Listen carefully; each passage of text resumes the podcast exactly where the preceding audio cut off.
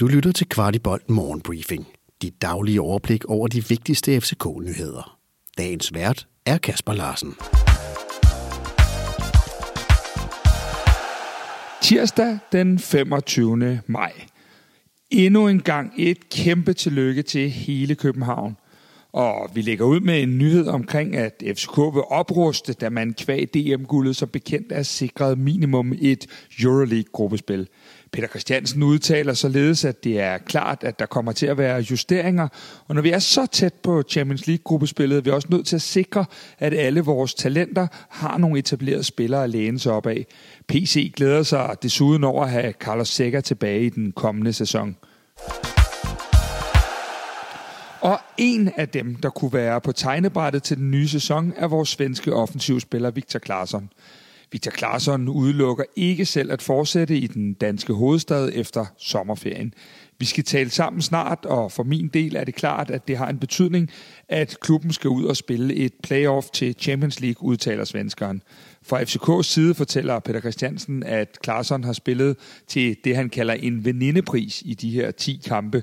I det hele taget siger PC, at vi ikke har brugt så mange penge, som historien ellers fortæller.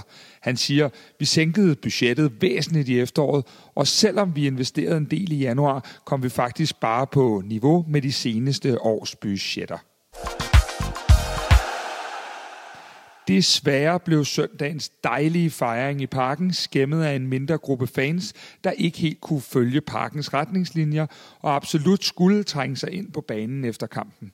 FC København meddeler, at de arbejder på at identificere dem, der løb på, på banen, og at de vil modtage en bøde på 10.000 kroner hver, samt en karantæne fra stadion. Vores anfører Nikolaj Bøjlesen siger om situationen, jeg kan godt forstå, at man er euforisk, og nu har man jo også set, at det er gået amok på diverse stadions med fejringer osv. Det er jeg som sådan ikke noget imod, men man skal opføre sig ordentligt, og sikkerheden vil altid være den vigtigste. Her på Kvartibolt havde vi overvejet, hvorvidt vi overhovedet skulle nævne episoden, da vi ikke ønsker at give de folk mere opmærksomhed, da det tydeligvis er det, de søger. Øv, at de skal fylde overhovedet på sådan en glædesdag så vil vi meget, meget hellere citere vores administrerende direktør Jakob Lausen, der til FCK.dk sætter lidt ord på alle de positive tilskuerrekorder, vi har opnået i denne sæson. Søndag var vi 35.463 til stede til guldkampen mod AB. Dette er det højeste siden den nye D-tribune reducerede kapaciteten i 2009. Larsen fortæller, det er helt vildt og en fantastisk kombination på en sæson, hvor vi har ambitiøse mål for sæsonkort og tilskuertal, men har løftet barn til et niveau, vi næsten ikke turde drømme om. Vi ender på 24.258 i gennemsnit, og vi slår dermed vores egen rekord fra sæsonen 2006-2007, hvor vi havde 22.667 tilskuere som rekord. Herfra kan der kun lyde en opfordring til at få gentegnet sit sæsonkort, eller få købt et nyt, hvis man ikke har haft i denne sæson. Vi ser ind i en sæson, hvor der kan komme nogle unikke oplevelser, både nationalt og ikke mindst internationalt. Og hvem vil ikke gerne være en del af de berømte European Nights i København? Per Vind blev søndag hyldet i parken efter mange års tro tjeneste. Det var hans sidste optræden som teammanager i FC København, og det var en rørt vind senior, der siger, det var fedt, det skulle slutte sådan her. Det er et langt kapitel, der er slut, og det kunne ikke ende bedre end med en guldmedalje.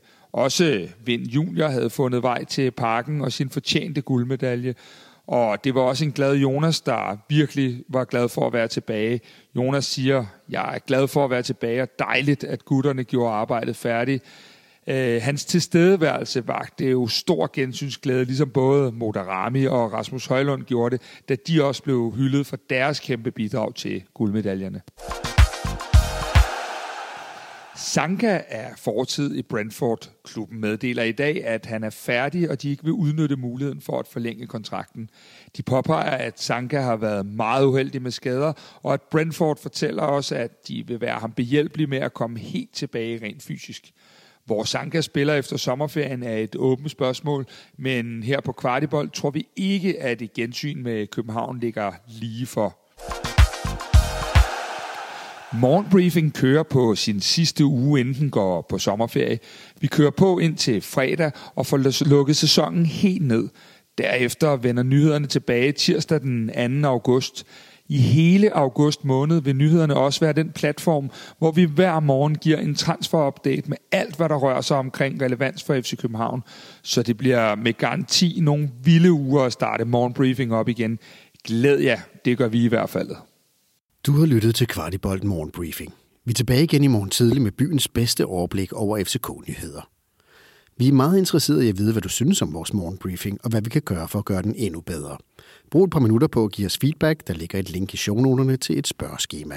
Den her udsendelse kan kun blive til, fordi en del af vores lyttere støtter os med et lille måligt beløb.